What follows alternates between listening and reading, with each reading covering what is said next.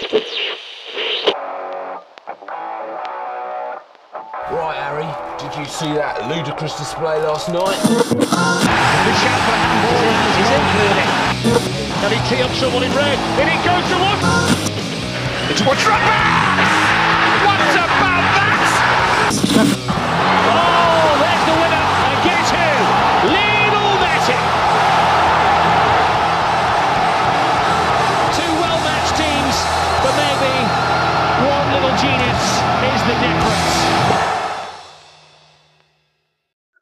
Welcome, ladies and gentlemen, to the All Nations Football Podcast with myself, Joseph, and my very good friend Owen. Hello, everyone. So, we're going to start this week's podcast by uh, having a little review of what's been going on in the Premier League this week.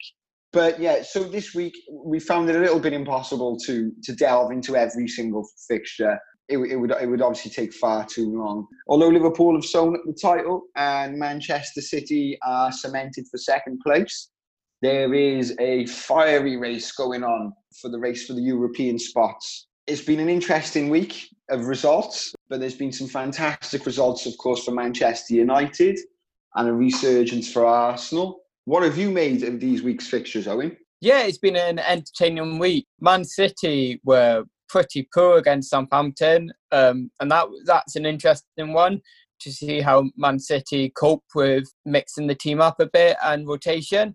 I think the big ones are the big stories at moment Manchester United and Arsenal. We were very keen to criticise Arsenal um, after lockdown, and I think we were completely correct in criticising them.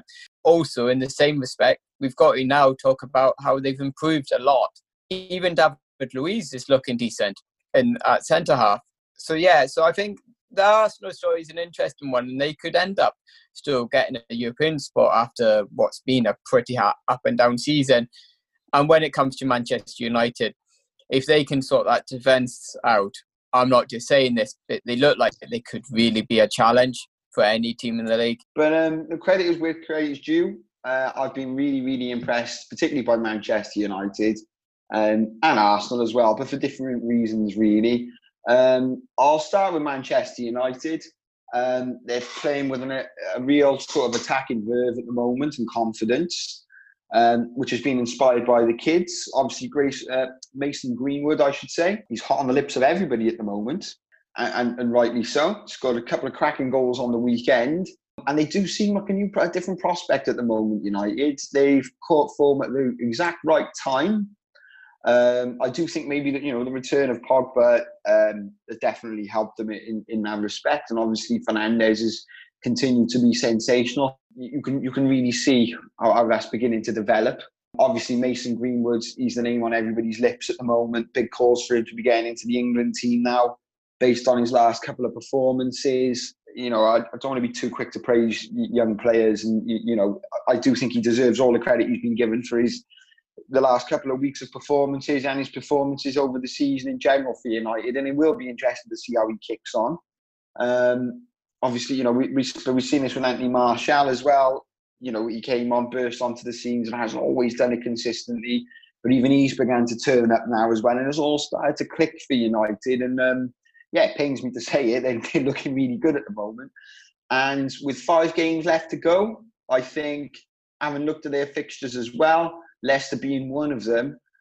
I quite fancy Man United to finish in the top four now.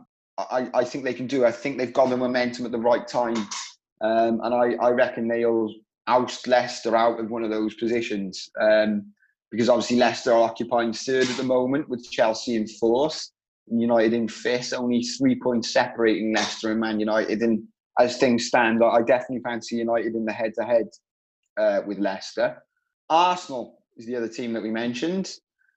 They're showing a, a, bit of grit and desire, and they are playing good football. But it's it's more they're just getting on with the results and, and getting sort of um, those real professional wins, as they call them, and just going out and getting the job done, which is not always something you associate with Arsenal.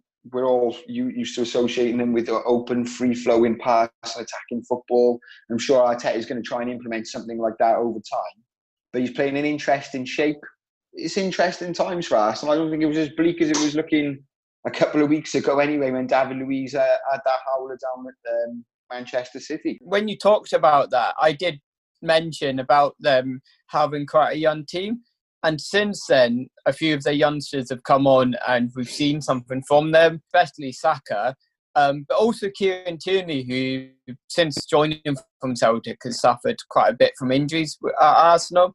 And he, he looks like he's finally been given a chance to play and he's going up and down that left wing all game. He looks like he could be someone who they can work their team, not work the team around, but he could be a key member their starting 11. It's always good when you've got youngsters coming through who, who can improve your side. And I think, for example, David Luiz is still there and he's going to be there next season. And I'm wondering whether his experience might actually be vital for some of the younger players, especially someone like Kieran Tierney at the back. Maybe in the end, that David Luiz signing for an extra year might seem like a great decision. Yeah, I think that the main challenge for these these youngsters for next season is, is matching the sort of relentless consistency that Liverpool and Manchester City uh, have set and uh, and the sort of bar that they've set. And I think going back to a point I made a couple of weeks ago on the pod is that is undeniable quality in the Man United team, um, as well as Arsenal as well. And I'm a big fan of Saka and Nketiah in particular. The level of consistency that's going to be required from from those group of boys you know, is phenomenal. And I think it's, it's a lot of pressure for them to be dealing with as well. Um, they'll certainly going for the top four next season. I don't think it'll be as much of a challenge for United and Arsenal. Like I said, I think Man United uh, uh, will end up finishing in the top four. I don't think Arsenal quite will, but next season they'll definitely be a lot more in contention for one of those, those top four positions. Um, but it, it's how they kick on next season and, and, and, where they add to those. And what will be interesting is if Man United do get back into the Champions League, who can who then can they go and sign? I think Manchester United are a lot more in contention for being part of the title race next season Arsenal. I think Arsenal are maybe where Man United were two years ago. So, so they're starting to get a squad together. Um, there was actually seven English players within that, within that Arsenal squad um, at the weekend, which obviously shows you that there's talent. They were all talent that have, that either youngsters or have come through the ranks at the club. So that's that's an interesting start, especially for a club to rely on great foreign ex, imports. So that's interesting in itself. But yeah, going to Manchester United, we've talked about it before, and we'll talk about it more nearer the time. There is a chance that Man United could be part of a title race next season if they continue to um, improve. And this is a big one if they sign correctly in the summer. Because against Bournemouth at the weekend, although they scored five, on another day they could have won that game 7 0 with a good defence. But for people who haven't seen it, the second goal for, well, both goals for Bournemouth were really good defensively. The first goal, um, David De Gea is beaten at his near post when he doesn't need to be beaten at his near post. This two goals already since um, we resumed from lockdown where David Gea has not covered, covered himself in glory. The other goal for Bournemouth came from a penalty, but the penalty was given when the ball came back to Bailly in the box. He had no one around him at all, like no one within 10, 15 yards of him. And he puts his hand out, it hits his hand, and the referee gives a penalty. And I mean, that's that's terrible to be giving away a penalty like that. On, I, on the point of De Gea, does yeah. Henderson get a start next season? Does he come back in at United? I think for Man United to put um, Henderson in as their number one would be a big, big call, and it would be a brave call. But I think it would be the correct call. I don't, I don't understand how when Man United have a keeper as good as Henderson within their ranks, how they can justify replacing David De Gea with anyone else. And I think David De Gea is still worth a bit of money, and I think it would be the right time to try and offload him. But because of his wages and because of what they demand in a fee for him, I'm not sure whether any club would actually go and come in for him. Yeah, I don't think not with the same enthusiasm as maybe a couple of seasons ago. Before we move on from Man, uh, Man United and maybe discuss a couple of the other teams uh, potentially in the race, um, one thing that I, you know, has been made of, you know, um, quite apparent by a lot of Man United fans at, at, the moment is obviously they're on this brilliant one of they haven't lost in 15 games. Um, as a man who supported a team who waited 30 years for a league, Um, I, I'm very used to, uh, you know, in the past, you know, supporting a team which can go on these sort of runs and getting 15, 20 games unbeaten or whatever you. Um, and and I, I will say that it is I find it very difficult to see or accept a lot of the, the, the Manchester United comments on the social media and, and, and, the excitement. And I, and I can understand why, but I think my warning to, to any Man United fan would be don't don't get ahead of yourselves just yet. Uh, there's just one thing I know we want to move on, but just one thing I wanted to say on that point, um, which I think is quite important to remember, is that often when Liverpool went on these group runs, part of the issue what happened at Liverpool, for example, when their best players would often leave. So when they had when they did look really good, their best players would leave, and it was very difficult for them to build a side until Jurgen Klopp's come in. In the last kind of 10, 15 years, every time Liverpool's had a good side, they've lost key players like Suarez, like Torres, like Alonso. If Man United say lose Paul Pogba, then I think that's a big hit the difference I would say between Man United going on this group round and getting excited and when Liverpool have gone on group rounds is Liverpool could never build on it, unfortunately for them. And I think Jurgen Klopp has finally done that with Liverpool. And I think if Man United are to build on these 15 games unbeaten, which could maybe turn into 20 games unbeaten, they're going to have to build on it. They're going to have to recruit well in the summer. Um, yeah. So yeah, I just want to That's, say that. No, really, no, yeah, really good points. And actually, it, that kind of applies to a team I want to talk a little bit about next. Um, while on the topic of the race for the Champions League, which is Leicester. Brendan Rodgers has come out and said now they're solely focused on trying to nail that fourth spot. We know how big it would be for Leicester if they could nail that down. But I think, you know, for the exact reason you're saying there in terms of the team being tarnished by transfers, um, I fear the worst for Leicester in that respect. They've had a really good season, but you just get the feeling that next season they could just be completely dismantled in the transfer market. You're right. And for example, Ben Chilwell could be away to Chelsea. Um, you wonder how good um, Vardy can be next season. So yeah, so there's three or four players that could leave Leicester in the summer. And I mean, that's been their issue ever since they won their title. They've been losing their best players and they just can't keep hold of their best players. They've actually got quite a big um, budget at the club. But I guess just when teams like Chelsea, Man United, Liverpool, anyone like that, or teams from the top leagues from abroad come calling, it's just going to be impossible to keep them, isn't it? Are Chelsea mm. nailed on? We haven't we haven't mentioned them as well. Leicester are above them in the table, but you just get a feeling with Chelsea They've got a bit more experience in the squad, and they've got you know they've got title winners in that squad still. So you know they've got that sort of the mentality, and maybe the, the, the boys will get them over the line. Yeah, that's an interesting one. I know we weren't mentioning results or whatever this week. Yeah. too many, but the um, uh, yeah, well done. West Ham have had a couple of really good results. Yeah. Um, so yeah, when you when you look at Chelsea, I think that's one thing is they've been a bit inconsistent. I, I think, to be honest with you, I, I think they will probably get top four. They do still have Liverpool to play though, um, but other than Liverpool to play, they've got Sheffield. Yeah, they've got Sheffield United and Liverpool to play. But other than that, they, I mean, you would have said they would have beaten West Ham. But other than that, you'd kind of think they sh- they should be they should pick up maybe four wins from their remaining matches, which would probably be enough for top four. But as we've seen already, this league is unpredictable. We've seen Southampton beat Man City and we've seen um, West Ham beat Chelsea. So uh, you don't know. But if I was to put a bet on it, I would say Chelsea top four. So your top four is Liverpool, Man City, Man United, and Chelsea. Yeah, um, I'm not sure which way around, but yes. I, I would have to agree with that as well at, at the moment. And it'll be interesting to see how that finishes up. So the one thing I would say on that though there is a team in there that could, especially when they've still got um, Chelsea to play, they could they could sneak top four and could go a bit unnoticed, and that's Wolves. They're they're sitting um, three points behind Man United in sixth, and they've um, they've got a pretty not a easy easy run in, but they've got an easiest run in, um, and they finished the season um, against Chelsea. So that um, that match could be whoever wins that match could end up getting top four. So that's definitely one to look out for. Yeah, and in one of those teams, I mean, you don't really.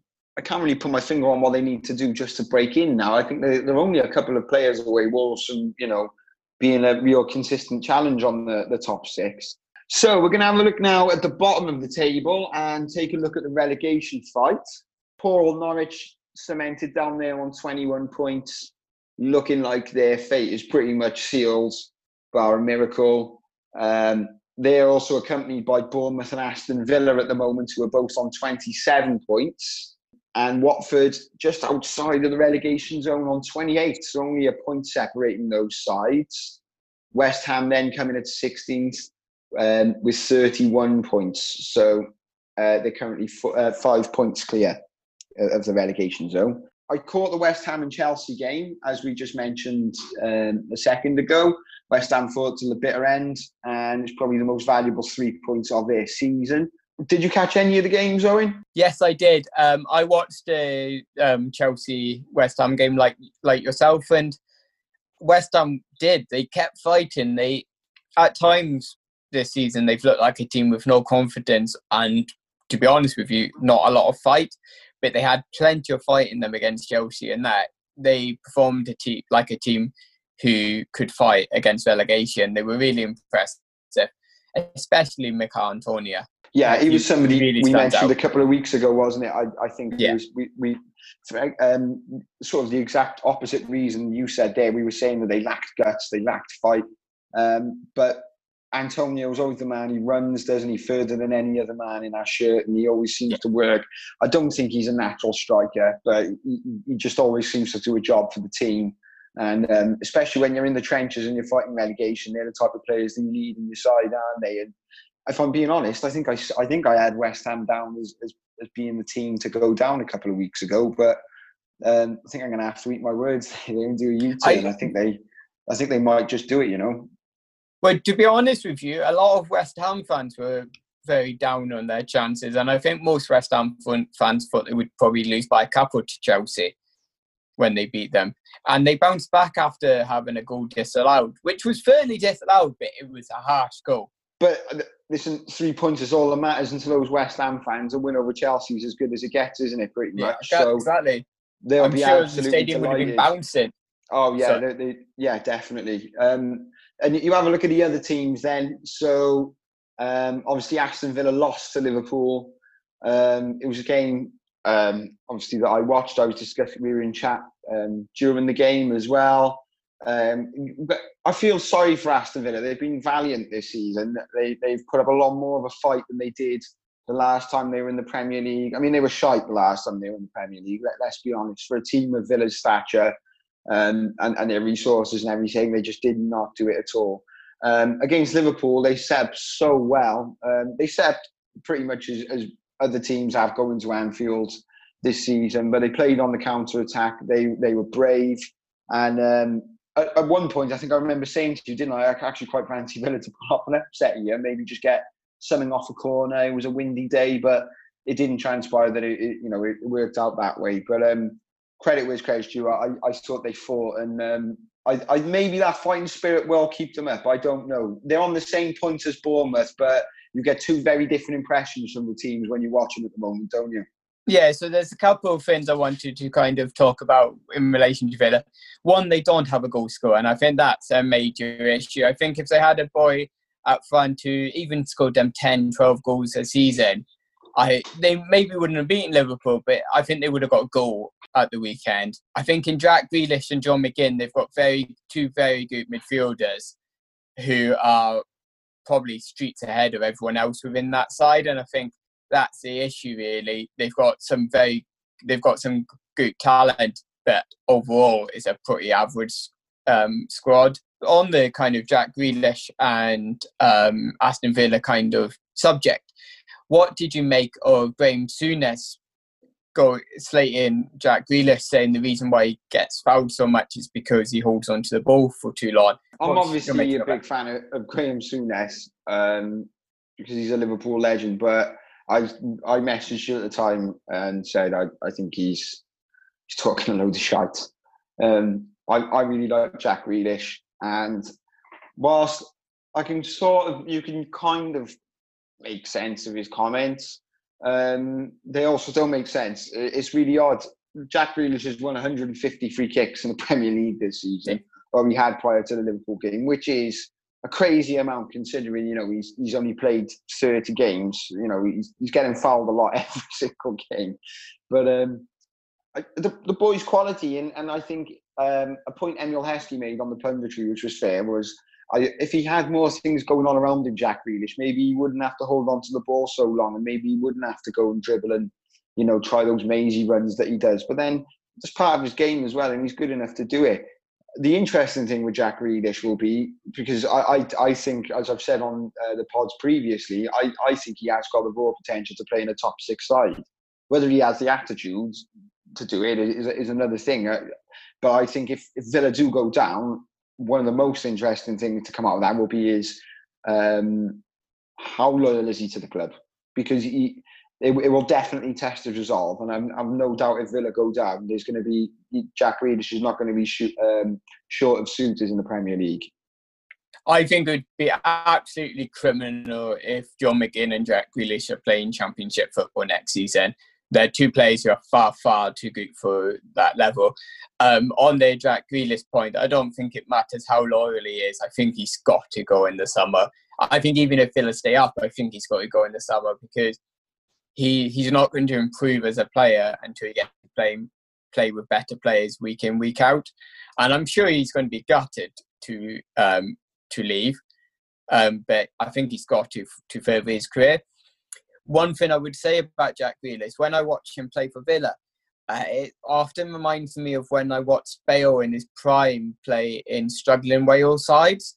Um, so when before Wales, like before like 2014, when Wales were a struggling side, um, Bale used to do what Grealish does a lot of. He used to run with the ball a lot and just try and take a shot on or take on three men and try and do something because he felt he was the only player on the pitch. He could do something like that.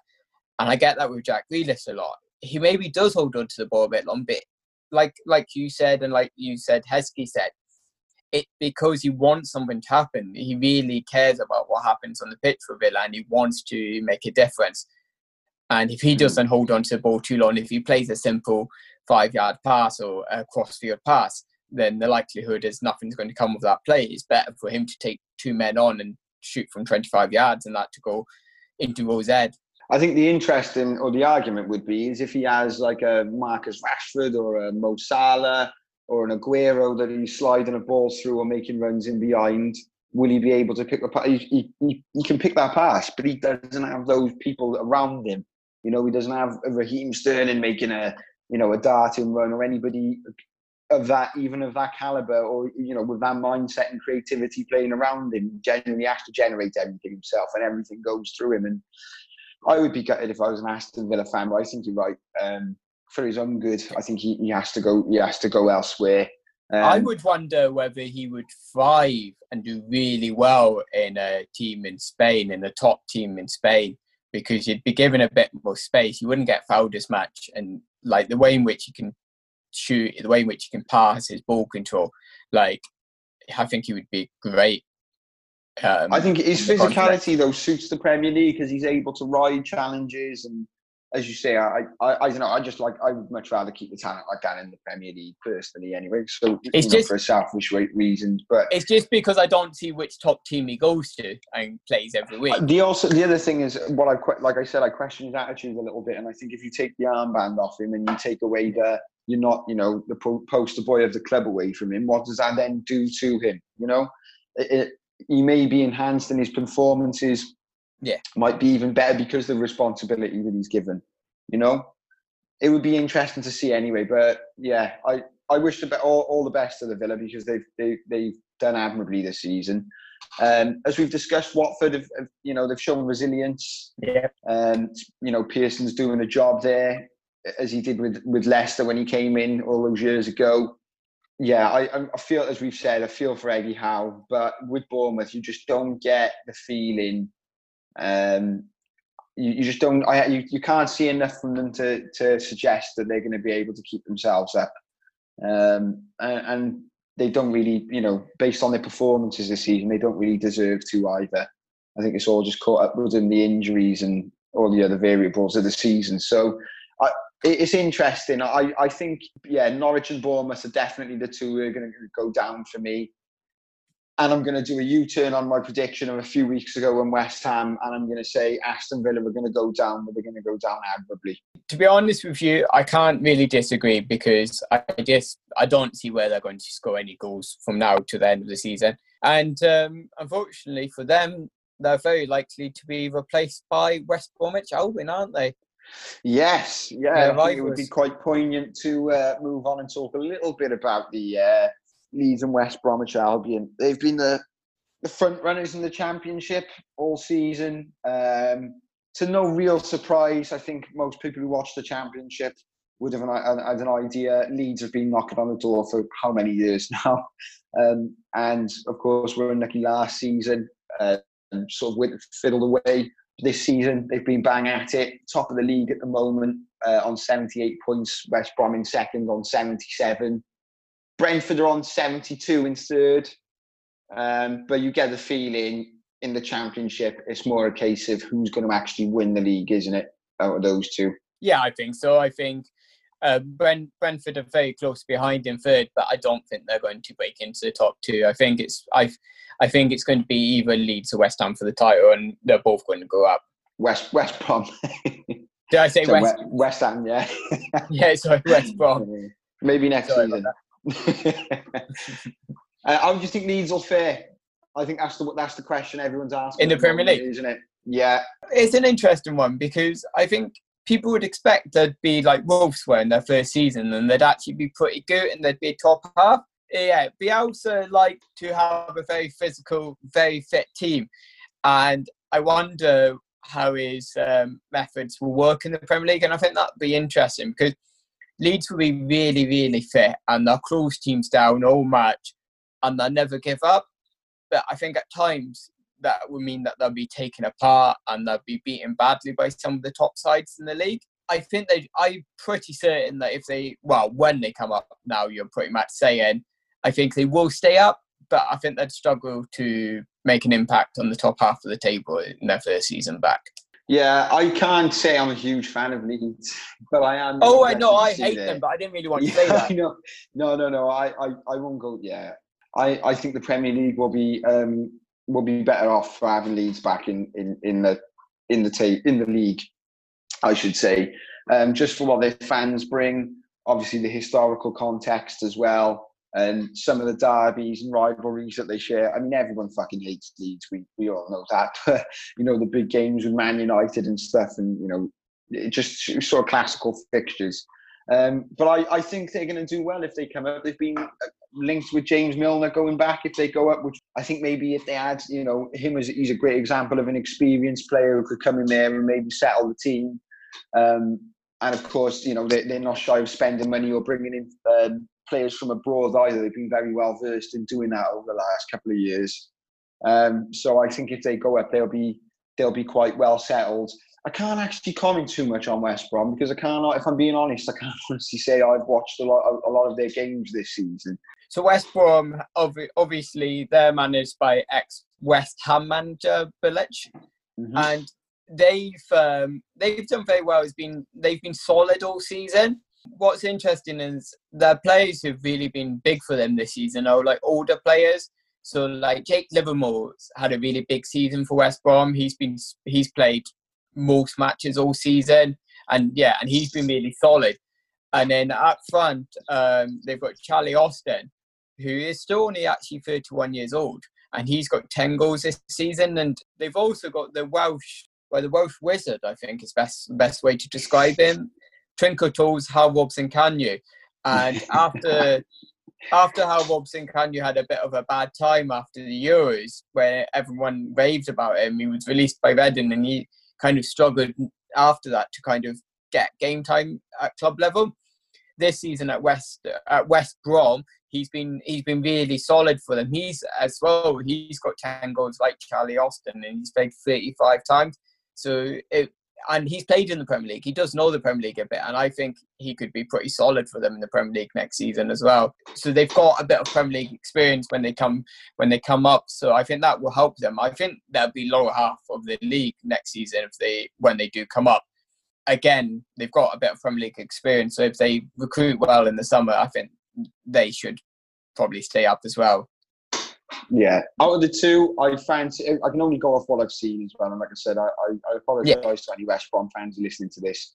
Um, I'd be a liar if I said I, I knew anything more than I was commenting on. But from from what I've seen, I, I fancy Leeds to be quite quite steady, or the steadier of the two, should we say, um, going into next season.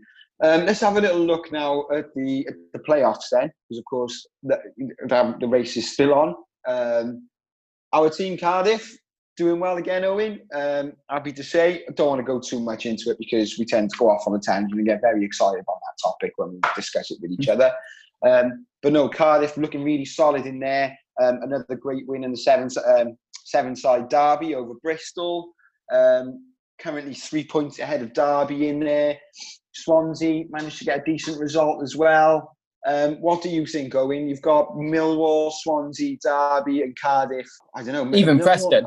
Well, would you would you say you've got Preston and Millwall on there on 58 points? Obviously, Cardiff are in the playoff places on 64. So yeah, yeah, six points between Preston and Cardiff. That is feasible. What what what do you? What's your take? Well, there's five games left, and I think Cardiff, if Cardiff win, win or pick up nine points from their final five matches, then they will get the playoffs. Um, there's the team obviously in pole position. They've still got Derby to play. Uh, Blackburn, who are in 11th, they've got um, this week. They, they may have played them by the time you're listening. Um, uh, but that's a game that I think they will win. And if they win that and teams below them start to drop points, that could end up that gap could end up being like five or six. And and by, by the time you've looked again, the gap seven points with three games left and is pretty much done and dusted. So I think if Cardiff can keep up their levels of performance, I don't think they'll lose again this season. Um, and I think they will just get into the playoffs but if they, after making the playoffs, I think it's going to be very difficult for them to go up through the playoffs. I've got a different opinion there. I think Cardiff's ability to Cardiff have, have got more one 0 wins and more wins this season um, from going ahead first than any other team, and I yeah. think that that stat speaks volumes um, about the character in that team and the experience. Bearing in mind they were in the Premier League last season, yeah. So the, you know the quality is there, and obviously the, the season Cardiff did go up um, two seasons ago. They were awful football team, but they just got the job done. And yeah. you get a feeling. I think if a Fulham got to like a, a playoff final or Brentford, you know, when they get to a playoff final with Cardiff, I I think Cardiff's mentality, Cardiff could nick a win there, a one 0 and and and they've managed to start coming into it. I hope I don't sound overly biased saying this because I don't think I think Cardiff are a million miles off the Premier League in terms of quality and what would be needed. And it, if anything, they probably need another year to rebuild a bit more before going up. But um, I don't think there's as much of a pressure on them to get up, um, and that might end up working in their favour. No Cardiff fan will be disappointed if they don't go up this season. I think every Cardiff fan would be surprised. Whereas Brentford and Fulham, the position and the way they've been playing this season, there would be genuine disappointment and pressure there. Yeah, Brentford especially. I think Fulham have started to drop off. I I would fancy Cardiff against Fulham, but as been started, Cardiff. I think Brentford. Fulham's pressure is because Fulham are, really are we're an established Premier League team yeah. for over a decade, so. Is, is Brentford is the first time, and for Fulham, it's got to get back there, hasn't it? And for Cardiff, it's well, we've got a chance. You know, and I, I just there's something about Cardiff and the way they've been winning and playing. Um, yeah, I mean Brentford are a very good footballing team. The reason why they're not closer to West um, Brom and Leeds is because they just don't have the same size squads as those two, and I think that's what's cost them. But generally, on that day, they're they, they're one of the best sides in the league, and they so on that day they are difficult to play against. Um, and well, if you, you look very... at the goal difference as well, Owen, um, that tells you everything as well, doesn't it? Yeah. Well, Cardiff they've got 40 goal, goal difference of 70 and Brentford with 40, so which is mightily impressive in the championship. It's such a such a slugfest. No, you're right. And Brentford are a really good team, and they've got a new. They're moving into a new stadium at the end of this season, so they I'm sure they'll be very very keen that their first game of their new se- of the new season is their first game in their new stadium is played in the Premier League it would be some achievement for Brentford to get to get promoted through the playoffs. And but for me, they they would be my favourites to go up with West Brom and Leeds right now. Yeah, I think uh, if you're talking about um, yeah going up on merit and, and what your play merits, I should say, then Brentford certainly should be going to the Premier League, and I think it would be a welcome addition as well for a lot of neutral fans because, as you say, they play really good football. Um, yeah, such a small club as well. It'd be really, you know, such an achievement. Um, so we'll move on. I think we should do a little bit of a roundup now of what's been going on elsewhere, and I'm just delved into a little bit of uh, what's been going on in England. Well, there's been an announcement for the Women's World Cup. The host nation has been announced as Australia and New Zealand. Um, which would be an interesting take. Obviously, two massively sporting countries, not what you always associate with football, but um, it'll be interesting. I think it'd be good for the women's game as well over there. That's obviously due to take place in 2023. Yeah, this was really interesting because Australia and New Zealand had their bid headed up by females. And this is the first time that uh, the Women's World Cup has gone to a country where, where the bid has been headed up by females, which is, of course, great because it's a Women's World Cup. The bids should be headed up by females. And what was also interesting is that a lot of the big UEFA, a lot of the big clubs in FIFA were voted for Colombia. And the rumours were that Colombia were given a lot of financial backing to certain football federations. Australia and New Zealand's bid was very much put on football and how after the World Cup they would improve the how much it would improve the female game in Australia and New Zealand. And Colombia's bid was very much a corporate kind of bid. It was a win a for football. So it was a win for football, yeah, exactly. And Australia in the end got 22 of the 35 votes, while Colombia got the remaining 13.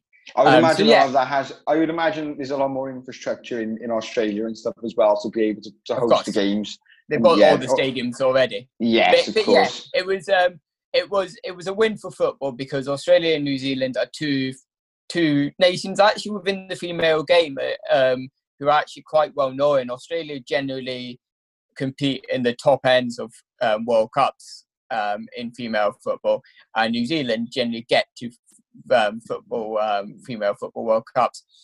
So yeah, so no, it's it's interesting and it's great that um, females are now getting a say in female football at the top level because that's the way it should be.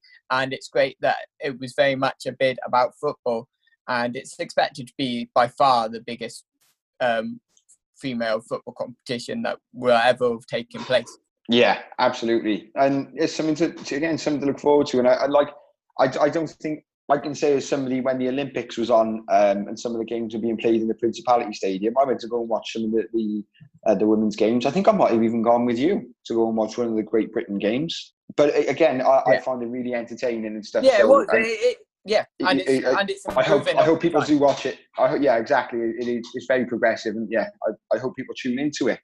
Um, so the next bit bit of news, which is a little bit closer to home, I actually probably should have covered this while we were talking about um, the the Championship and the Premier League and, and the Football League in general. Um, so the, the, the news coming out about Wigan, um, Wigan's administration, I, I'm sure as, as most of you will see if you you know follow the sports pages on social media and the mainstream media, um, Wigan Athletic have gone into administration. Owen, I know you've got quite a few details on this, so I, I you know it's not something we can really debate, but I think it's some some interesting information you should share with the viewers what you found. Yeah, of course. The interesting thing is when people saw Wigan Athletic went to, to administration, um, they they would have originally thought, oh no, is this going to be what we see from a lot of championship sides? Are championship sides in, in danger? I don't think so. And this is what a little bit of what I said about the Wigan situation um, or an article I wrote on a website. For people who don't know much about Wigan as a football club, um, in the early 2000s, they were in the top flight of English football and they were in the English football English football Premier League from 2005 to 2013. And this was a big, a great period for Wigan, their greatest period in their history. And this was so seen as they won the FA Cup in 2013 and competed in Europe the following season. During this time, they were under the ownership of uh, local millionaire Dave Whelan, who owns um, used to own JJB Sports Stores. Um, and, and DW he, as well. Yeah, and DW exactly. Yeah, and he um, he was a local man who played football in the 50s and the 60s and had to retire through injury. So he had a real passion for the game and the local game within the town.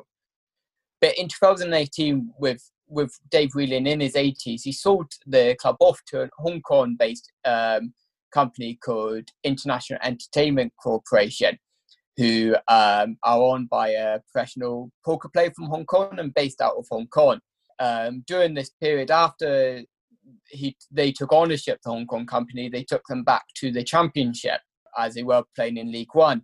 Um, but the club have actually only lost once in their last 12 matches, so they're on a pretty decent bit of form. But in June, at the beginning of June, the International Entertainment Corporation of from Hong Kong um, gave um, ownership away to the next leader fund, who um, was a company set up only in January 2020 out of the Cayman Islands. The loan agreements can be seen online, so this these aren't rumors. The, this is actually what has happened. So the company that was set up in 2000 January 2020 bought the club with a loan of 28 million pounds on an 8% interest rate, rising to 20% if it wasn't paid back within 12 months.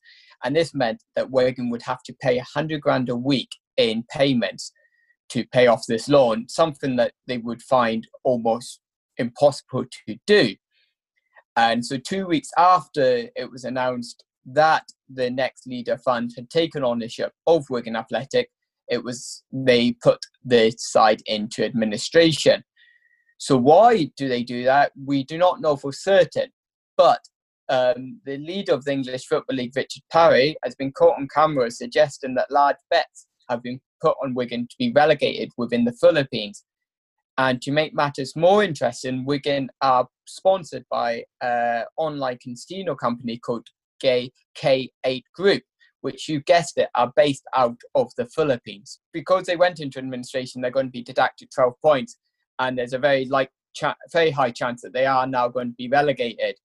And on the on the face of it, it looks like it's not they've not been putting it into administration because of financial troubles previous to now. Yeah, and I suppose that one of the main questions there is, yeah, how how on earth have the EFL allowed somebody like this to come in and buy a football club with that, with that sort of financial strategy? Yeah, well, clearly, clearly, someone's allowed this say to go through, and clearly, this company somehow um, passed the fit and proper test and because they've bought the club with with a loan. Sorry, there'll be, there'll be, there'll be some people who aren't aware of what like the fit and proper test is. So I think we should okay. quickly elaborate on what that what that is basically. Okay, yeah. So the fit and proper test is basically a test down for every every person trying to invest in a football club in England. They do what they call a fit and proper test, which is basically make sure that really their money is legal and and they're financially stable. That's the yeah. two key, two it, main yeah, points: it's, it's, the money is legal and they're financially stable. Yeah. So, so that it doesn't. So, so the club's lead, not going to go into administration. Yeah. So it doesn't lead to things like this. Yeah. So I think there's I think there's a case for the EFL to be answering there as well, isn't it? And especially as we've seen uh, Bury go out of existence, we've seen teams like Bolton um, suffer as well. Yeah, um, yeah, I, I, think it's quite shoddy, and it, it, it, yeah, it's, it's just not nice. I, obviously, I have no connections with Wigan Football Club. I don't even know any Wigan fans, but um, it's a horrible thing to be going through. And yeah, to have won the FA Cup seven years ago and then to maybe not be a club now is quite a shocking sort of thing to, um, well, quite a shocking reality to face, isn't it? Really. Um, anyway, other news, uh, which also ties in with ownership uh, in England, uh, the Newcastle takeover. It has been delayed um, there's a lot of variables to this, and we're not going to go into a great depth about it. But Owen, I know you've got more interesting information on this stuff. Yeah, so basically, it was 83 days ago that it was announced that Newcastle United would be taken over by, we'll just say, businessmen from Saudi Arabia. Um, but it's been 83 days the Premier League have been given to kind of mull over it and basically uh, allow them to, as we mentioned it before, pass the fit and proper test. that is still um, being questioned. It's a lot of it's to do with Premier League rights in Saudi Arabia. What the hold up is. Newcastle United are saying the club is generally running as normal, but as they while they wait for ownership to be for the club's new ownership to take place, they can't offer players new contracts and they can't sign any new players. So the club is in a bit of a state of limbo until the takeover is confirmed. And there is a danger that if it drags on and drags on, that they um, they could end up the transfer window could end up passing and they could uh, could be a situation of where they're not able to sign anyone during the transfer window. And it's not the end of the world, I suppose, though, is it? If they miss one transfer window, and I, I suppose what one thing Newcastle have had going for them, is a couple of the, the last couple of signings they've made have come through and, and been pretty decent. So they're not in as a desperate a situation as they have been in previous seasons when they're at this point they've been scrapping relegation. Um, they're in no. a really healthy position at the moment, and it'll it'll be interesting to see, you know, if that does materialise. The only sorry, the only issue is if they if the Premier League doesn't allow the deal to go through, and Mike Ashley pulls the plug and puts the club into administration. Well, which yeah. could be a worry could happen. Yes, but it's again, as a Newcastle Football Club, I can't imagine that disappearing. To be honest with you. um, so yeah, moving on from the the Newcastle takeover talks. Um, I know it's your favourite part of the show, Owen. Your time to shine, my man. It's Scottish football talk. There's been Scottish fixtures released. Um, I know you're dying to talk about them. Why don't you give the viewers a little lowdown of what's been going on? I know. I think I think this part should have its own um, theme tune at some point. Yeah, yeah. Um, gives you like a little sound, like a little yeah. So yeah, so the fixtures list have finally been released. The season will start on the first of August in Scotland. Um, after a game's not been played since early March in Scotland, so Scottish football fans are very very happy to see this. For people interested, um, the first round of fixtures we'll see on the Saturday. We'll see Aberdeen face Rangers, which is the biggest tie of the first weekend. Dundee United face St Johnstone. Hibernian face Kilmarnock. St Mirren face Livingston. Celtic face Hamilton Academical. And Ross County facing Motherwell. And for those interested in catching some football on TV um, at the beginning of August, Aberdeen against Rangers will be live on Sky Sports. Celtic against Hamilton will be live on Sky Sports, and Ross County against Motherwell will be live on Sky Sports. One on the Saturday, one on the Sunday, and one on the Monday. One thing you'd notice, I mentioned those Premier League fixtures. One thing you would notice if you're a keen fan of Scottish football is that Hearts of Midlothian are not within those fixtures because Hearts of Midlothian have been relegated from the Premier League. This um, there's a lot of things to mention here that I won't go into, but basically, um, Hearts took the took the Scottish um, Football League to um, the courts last week. Um, it was thrown out by the court, the liability case, and so there's now going to be a tribunal within the SFA to look at Hearts getting some kind of compensation from being relegated early. But this has prompted a statement from Dundee United. I hope you, Joe, do you mind if I just go through this quickly about Dundee United? You're more than welcome to. Okay, so Dundee United have decided you've taken the place of um, Hearts in the league. So therefore, they've been the brunt of the legal costs. So basically, it's almost as if Hearts are suing Dundee United for taking their place in the league. So this is what Dundee United have said on the matter. On the day that the SPFL released the Premiership fixtures list for the 2020-2021 season, which is scheduled to begin at, on the 1st of August. Instead of looking forward and planning for the forthcoming season, the executive team and board at the club are embroiled in preparation work for the SFA operation process that starts this week in respect of the action raised by Hearts, Midlothian and Partick Thistle. As confirmed in our joint statement on Friday, we, along with Raith Rovers and Cove Rangers, were pleased with Lord Clark's decision to refer the dispute of arbitration However, we remain incensed that we are having to devote considerable time and incur significant legal costs in defending this action. Um, together, we have already incurred costs of £50,000 and faced legal fees for the, the arbitration process that could um, take the bill to over £150,000.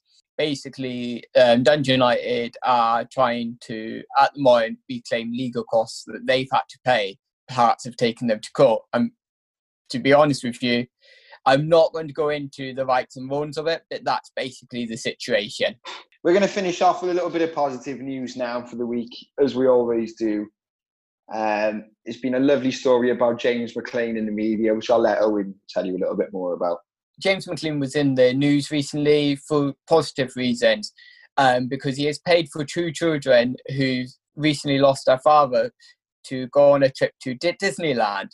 Um, he, the Stoke midfielder, um, has decided to support this young family from the Republic of Ireland after they lost their father in April to a heart attack. McLean is someone who's often is uh, not shy of doing charity work. He previously ran 52 miles over two days in tribute to a former footballer from Ireland. And yeah, and on this occasion, he's decided that he would pay for this family to go to um, Disneyland after they've had really a horrible time with it over the last few months. And I think yeah. it's just it's just a nice touch. It's nice to see when football footballers do nice things, and especially when a footballer who gets a lot of bad press does a nice thing. Yeah, that's what these this section's all about. It's just bringing some of that good stuff to light, isn't it? And uh, whilst that is a very touching story, um, and good on James McLean, very charitable bloke, as you said. We've got an inspiring story here about a young man called Musa Juwara from Gambia. He's a young man who plays in Serie A. And again, Owen, I'll let you tell the viewers a little bit more about this story. Yeah, so he fled Gambia. Um, this young player who plays for Bologna in Serie A in Italy, the Italian Premier League. Um, he had to flee Gambia at just the age of 14 and he ended up getting um, adopted by a local um, football coach in Italy.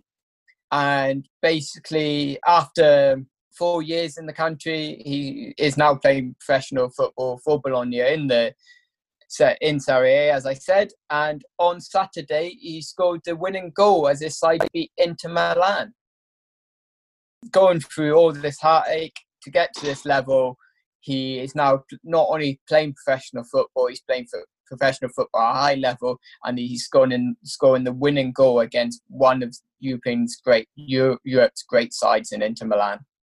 Yeah, I've, I found the story incredible. Um, you can you'll be able to find this, these reports on on the BBC and various other um, media outlets as well, guys. If you want to read a little bit more of the story, but um, just in general, the, the, the lad's journey um, you know, literally on a rubber dinghy from from Gambia to Italy, yeah. losing his parents on the way. Um, you know, arriving, he's pretty much on death's door when he arrived in it. He dehydrated and stuff, and um, yeah, it, it, was it's a very powerful piece to be reading, and um, yeah, it just it just shows you what human spirit can do and what human spirit can achieve, and uh, yeah, fantastic, fantastic for that boy. He realised his dream, and, and good on him. yeah, it's absolutely so anyway, beautiful, man that's it for the, that's it for this week. Um, I've really enjoyed it. Again, we couldn't delve too much into the fixtures, could we? Because there was just far too much to to be uh, to be covering. Um, we do do our best to try and keep the tab on every one of the fixtures, guys. So apologies if we missed out on anything juicy uh, that you guys may want to may have wanted to hear about this week. Um, hit us up on the socials. Let us know what you want us to talk about. Um, we're always interested to hear what you've got to say. And I echo what Joseph just said there. Please get in touch. We really want to hear more from you, the listeners. But thank you very much for downloading and thank you for listening. Goodbye. Ta-da.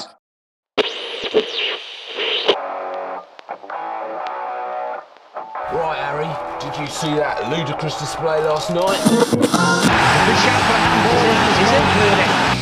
Can he tee up someone in red? And it goes to one. It's what's right What about that?